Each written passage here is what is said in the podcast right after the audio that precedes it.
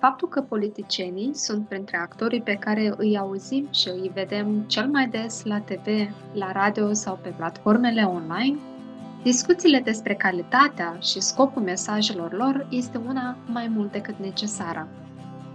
Pe de o parte, discursul politic trebuie să fie flexibil și să răspundă la așteptările publicului, iar ca acest lucru să se întâmple, dreptul la libertatea de exprimare trebuie să fie asigurat.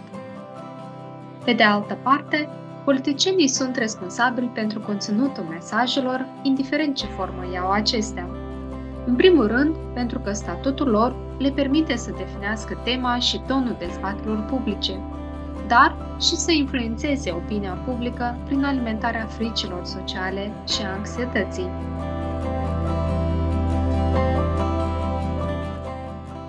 Curtea Europeană a Drepturilor Omului, prin jurisprudența sa, a explicat modul în care dreptul la libertatea de exprimare al actorilor politici este modelat de natura funcției exercitate sau de statutul de care se bucură. Curtea a atras atenția asupra faptului că limitele critice acceptabile sunt mai largi pentru politicienii aleși decât pentru persoanele private, deoarece primii, inevitabil și cu bună știință, sunt deschiși unui control atent al fiecărui cuvânt și faptă, atât de către jurnaliști cât și de public în general, și ei trebuie, în consecință, să manifeste un grad mai mare de toleranță.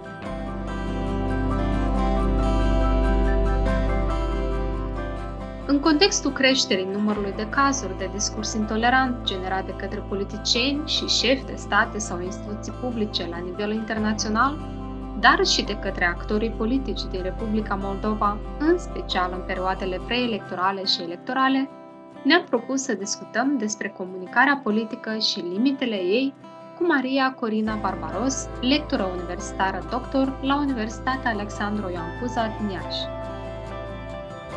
Doamna Barbaros este autoarea numeroase articole, studii și capitole de cărți în domeniul comunicării și marketingului politic, a comunicării medicale și a marketingului în sectorul public. Este membra a Asociației Internaționale de Comunicare și reprezentanta națională a României în cadrul Asociației Europene pentru Comunicare în Sănătate.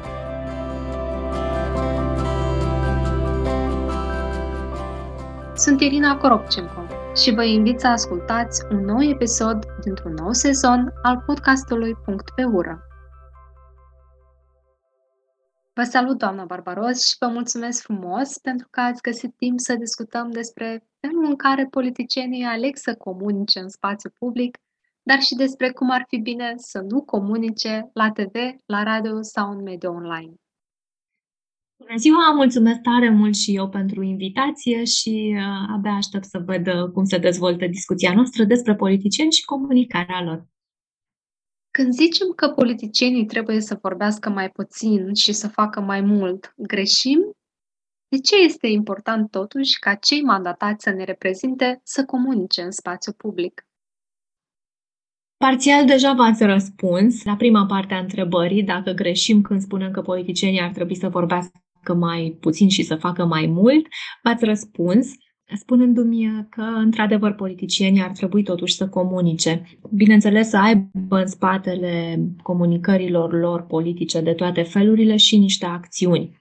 Este important uh, să comunice cam tot ceea ce fac sau în orice caz să pună în dezbatere ceea ce fac, mai mult decât să, eu știu, să ne livreze o informație despre ce au făcut sau nu au făcut sau unde sunt uh, în impas, tocmai pentru că e în spiritul democrației, mai ales a democrației deliberative. Pe de o parte. Pe de altă parte, un alt argument pentru comunicarea politică consistentă și constantă este acela că um, trăim într-o, într-o lume foarte mediatizată, new media, media tradițională, mainstream. În orice caz, de peste tot suntem înconjurați de mijloace și uh, tehnologii de comunicare și atunci este firesc ca politicienii să comunice cât mai mult, să folosească aceste mijloace și instrumente de comunicare. O altă problemă pe care cumva o sesizez ca fiind importantă pentru răspunsul la întrebarea dumneavoastră, de cea legată de conținutul uh, comunicării. Este important să vorbească politicienii, să comunice politic, însă întrebarea sau preocuparea noastră uh, ar trebui să fie dacă într-adevăr există și un conținut al acelor um, comunicări. Dacă nu cumva comunicarea este doar una de fațadă, doar una prin care umplu spațiul public și, de fapt, nu uh, propun teme de dezbatere, teme constructive pentru societate, ci e doar o acaparare, așa cum spuneam, a spațiului public și totodată o luptă pentru imagine și pentru dominarea agendei publice cu pseudosubiecte. Rămâne această întrebare și această îngrijorare. Ce s-a schimbat în comunicarea politică în ultimii 10 ani, dincolo de faptul că politicienii comunică în special prin intermediul rețelelor de socializare, care par a fi devenit o nouă sursă de informare? Cu siguranță, rețelele sociale sunt o, o sursă alternativă de informare. Nu este nici rău, nici bine lucrul acesta în sine. Depinde cum sunt utilizate rețelele sociale. Ce s-a schimbat în comunicarea politică în ultimii 10 ani? Multe. Într-un fel, aproape că aș răspunde că aproape tot. Lucrurile stau în felul următor. La început, comunicarea politică uh, era una bazată pe multă oralitate Adică nu existau la începuturi mijloace de comunicare de masă și atunci vestea despre oamenii politici ai vremurilor mai de început se ducea din om în om, deci era vorba despre o oralitate acolo. Ulterior au apărut mijloacele de comunicare în masă. Avem televiziune, radio, ziare. Deja comunicarea politică în acea perioadă s-a îndepărtat cumva de oralitate și informațiile erau livrate fără să existe imediat un feedback din partea destinatarilor, a publicurilor țintă.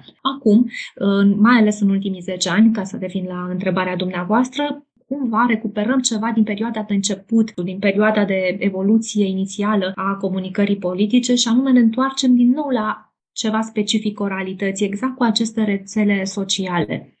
De ce spun asta? Pentru că observăm nu pe Facebook, pe Instagram, pe TikTok uh, și pe alte platforme că informațiile se distribuie de fapt din om în om, se distribuie în rândul membrilor comunităților. Dacă facem imediat un salt în, în spate în uh, istoria comunicării politice, la fel se răspundeau informațiile și în acea perioadă, sigur, fără mijloacele tehnice pe care le avem acum. Însă principiul acela al oralității, al al unui tip anume de viralitate, e asemănător cu ceea ce trăim acum. Aș zice că, în primul rând, asta s-a schimbat în comunicare, ne întoarcem la un fel de oralitate, ne întoarcem la importanța construirii unor comunități în jurul mesajelor, ne întoarcem uh, la uh, importanța construirii unor povești, la storytelling în comunicare politică pentru a putea să propagi un mesaj, o idee. Ce ar fi nou pentru comunicare, în special comunicarea politică din ultimii 10 ani, ar fi și necesitatea unei abordări, spunem noi, integrate a comunicării politice. Nu poți să ai o miriadă de mesaje care să nu fie coerente unele cu altele. Din acest motiv ai nevoie de comunicare integrată, adică tipul de mesaj pe care îl livrezi către media mainstream, către uh, ziare, televiziune, deci practic zona tradițională a comunicării, trebuie să fie în aceeași linie cu ceea ce comunici în mediul online, trebuie să fie în aceeași linie cu evenimentele de comunicare politică pe care le generezi pe partea de PR politic. Prin urmare, trebuie să ai această abordare integrată a comunicării politice, altfel uh, e ca și cum nu utilizezi resursele către un scop nu știu, agreat de către echipa respectivă de, eu știu, de comunicatori, de marketeri politice, ca și cum tragi așa gloanțe în toate direcțiile, fără să ai un focus. Prin urmare, comunicare integrată de marketing. Ar mai fi, cred că, și alte lucruri mai de detaliu. Aminteam storytelling-ul. Poate că aș mai putea aminti ca un chestiune mai nouă în comunicarea politică. Cred că accentul uh, pe personalizarea politicii. Lupta devine mai puțin o luptă de idei și mai mult o luptă de personalități politice, cu toate trăsăturile uh, leadership-ului incluse aici. Cam asta aș zice. Ultima este valabilă pentru spațiile publice occidentale sau poate caracteriza și cele din Europa de Est? Cred că și Europa de Est uh, e în același trend. De ce? Pentru că și Europa de Est folosește nu noile tehnologii de comunicare. Europa de Est se informează uneori de la aceleași surse occidentale. Aș zice că este un trend general acesta.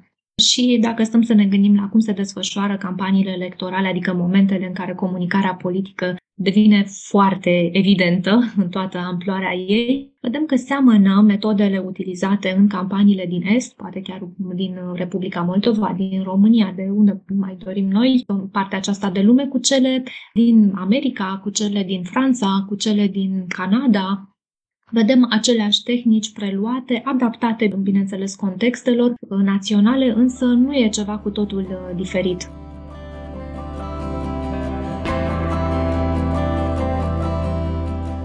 Criza pandemică ne-a arătat că uneori comunicarea politică poate fi eficientă și responsabilă.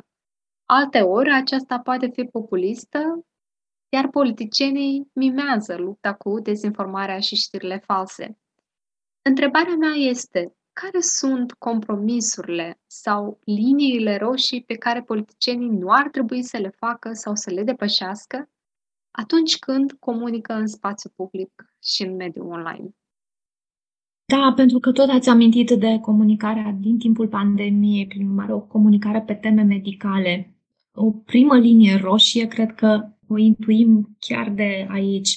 Atunci când sunt amestecate teme sau comunicare politică, comunicare din alte zone, cum ar fi în cazul acesta comunicarea medicală, deja s-a atins sau s-a depășit linia roșie. O mare problemă în privința felului în care s-a comunicat în timpul pandemiei pe temele medicale vine tocmai dinspre comunicarea politică, adică tema pandemiei a fost preluată de discursurile politice ale reprezentanților diverselor partide, nu au făcut doar un singur partid lucrul acesta. Deci, practic, tema medicală a devenit o temă politizată și de aici neîncredere în în recomandările autorităților, în vaccinuri, în progresul medicinei, în, în momentul în care duci o temă medicală într-un spațiu politic, în care, bineînțeles că avem confruntare, bineînțeles că avem uh, luptă, nu între partide, între lideri, de fapt ai transformat acel subiect medical într-unul care înseamnă multă conflictualitate, multă dezbatere și ai depășit uh, o linie roșie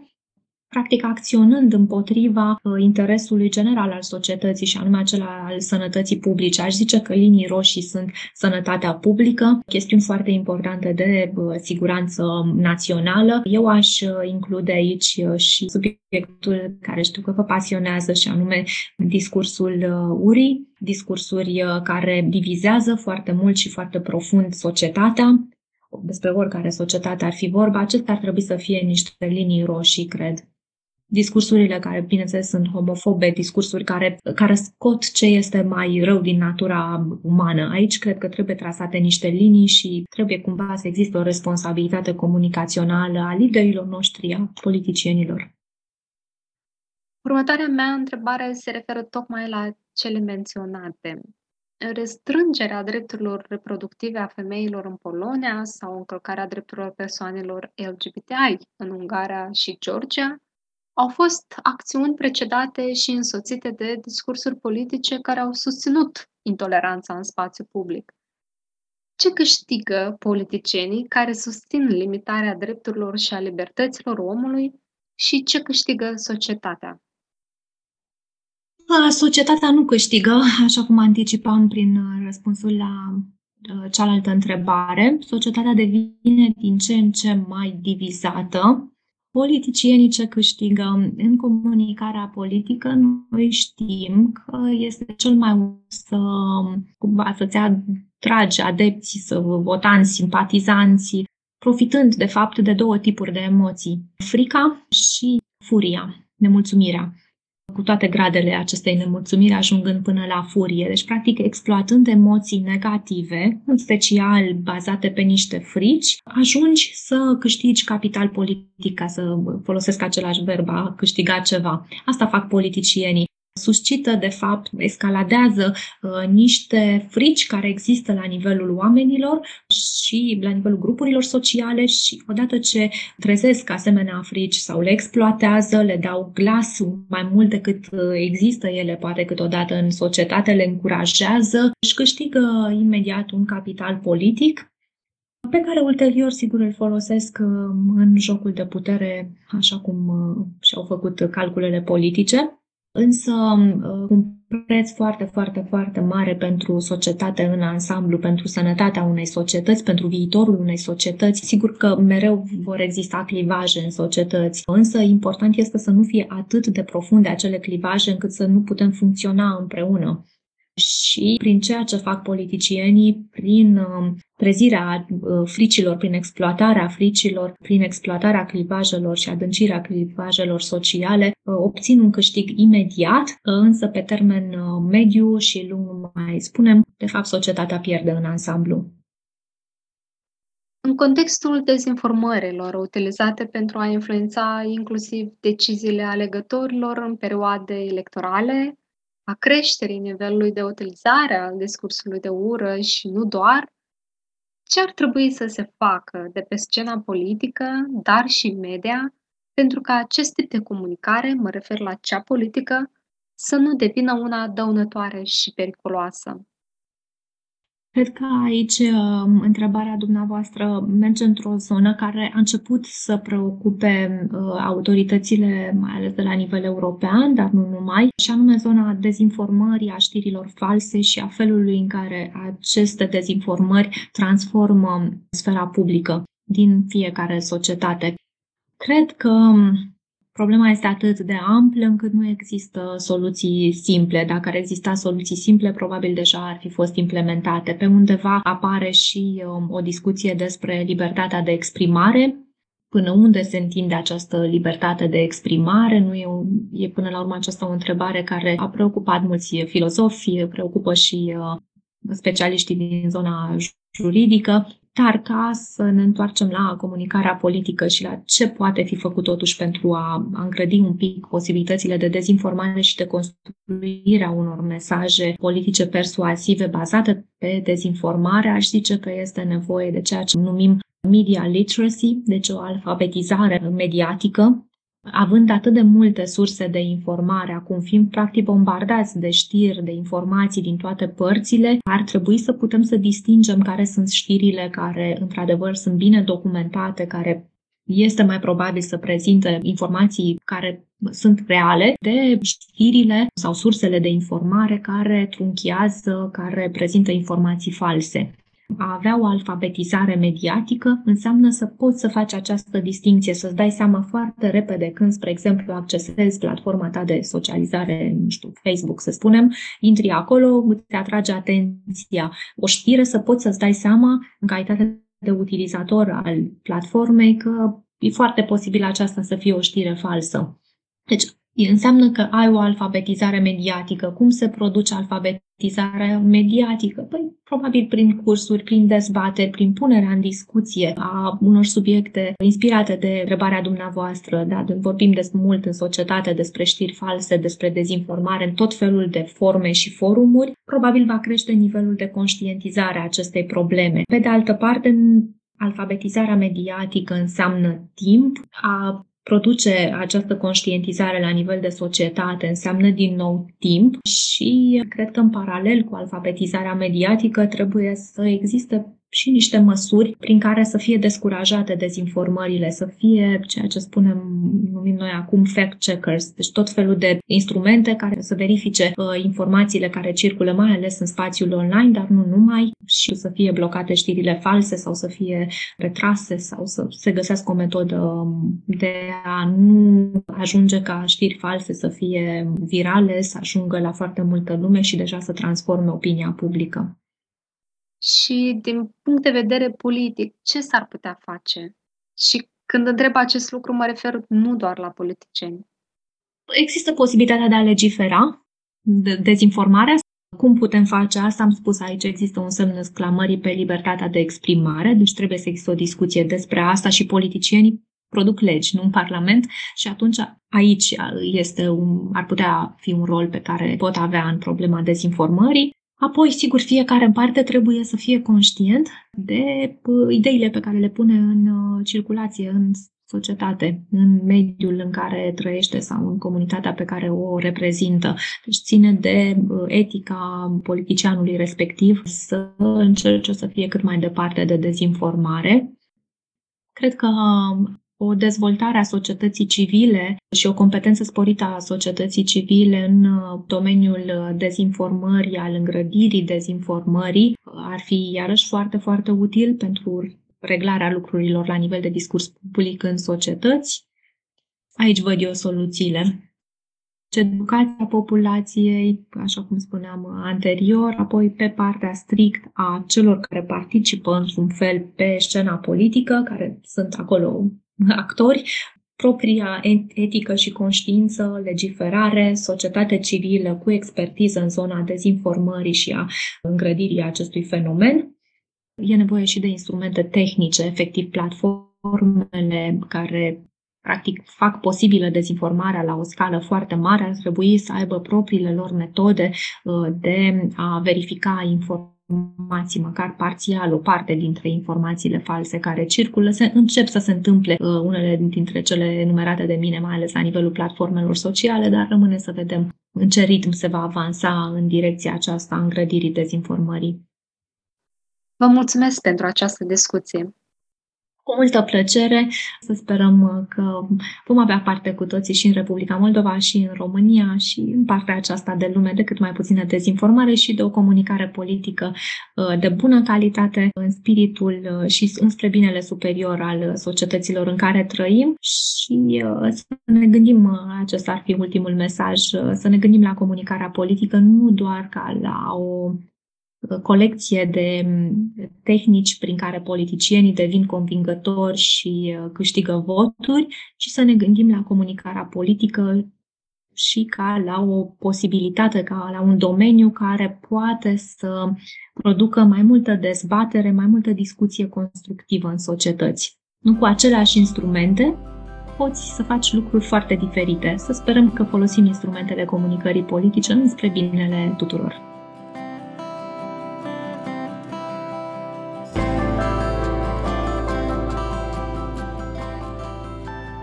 Ai ascultat Punct pe ură, un podcast produs de Asociația Promolex cu susținerea financiară a Agenției Statelor Unite pentru Dezvoltare Internațională.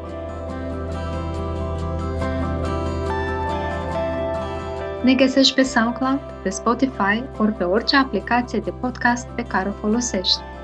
Iar pentru mai multe informații, te invităm să vizitezi pagina de Facebook Monitor Hate Speech Moldova sau promolex.md.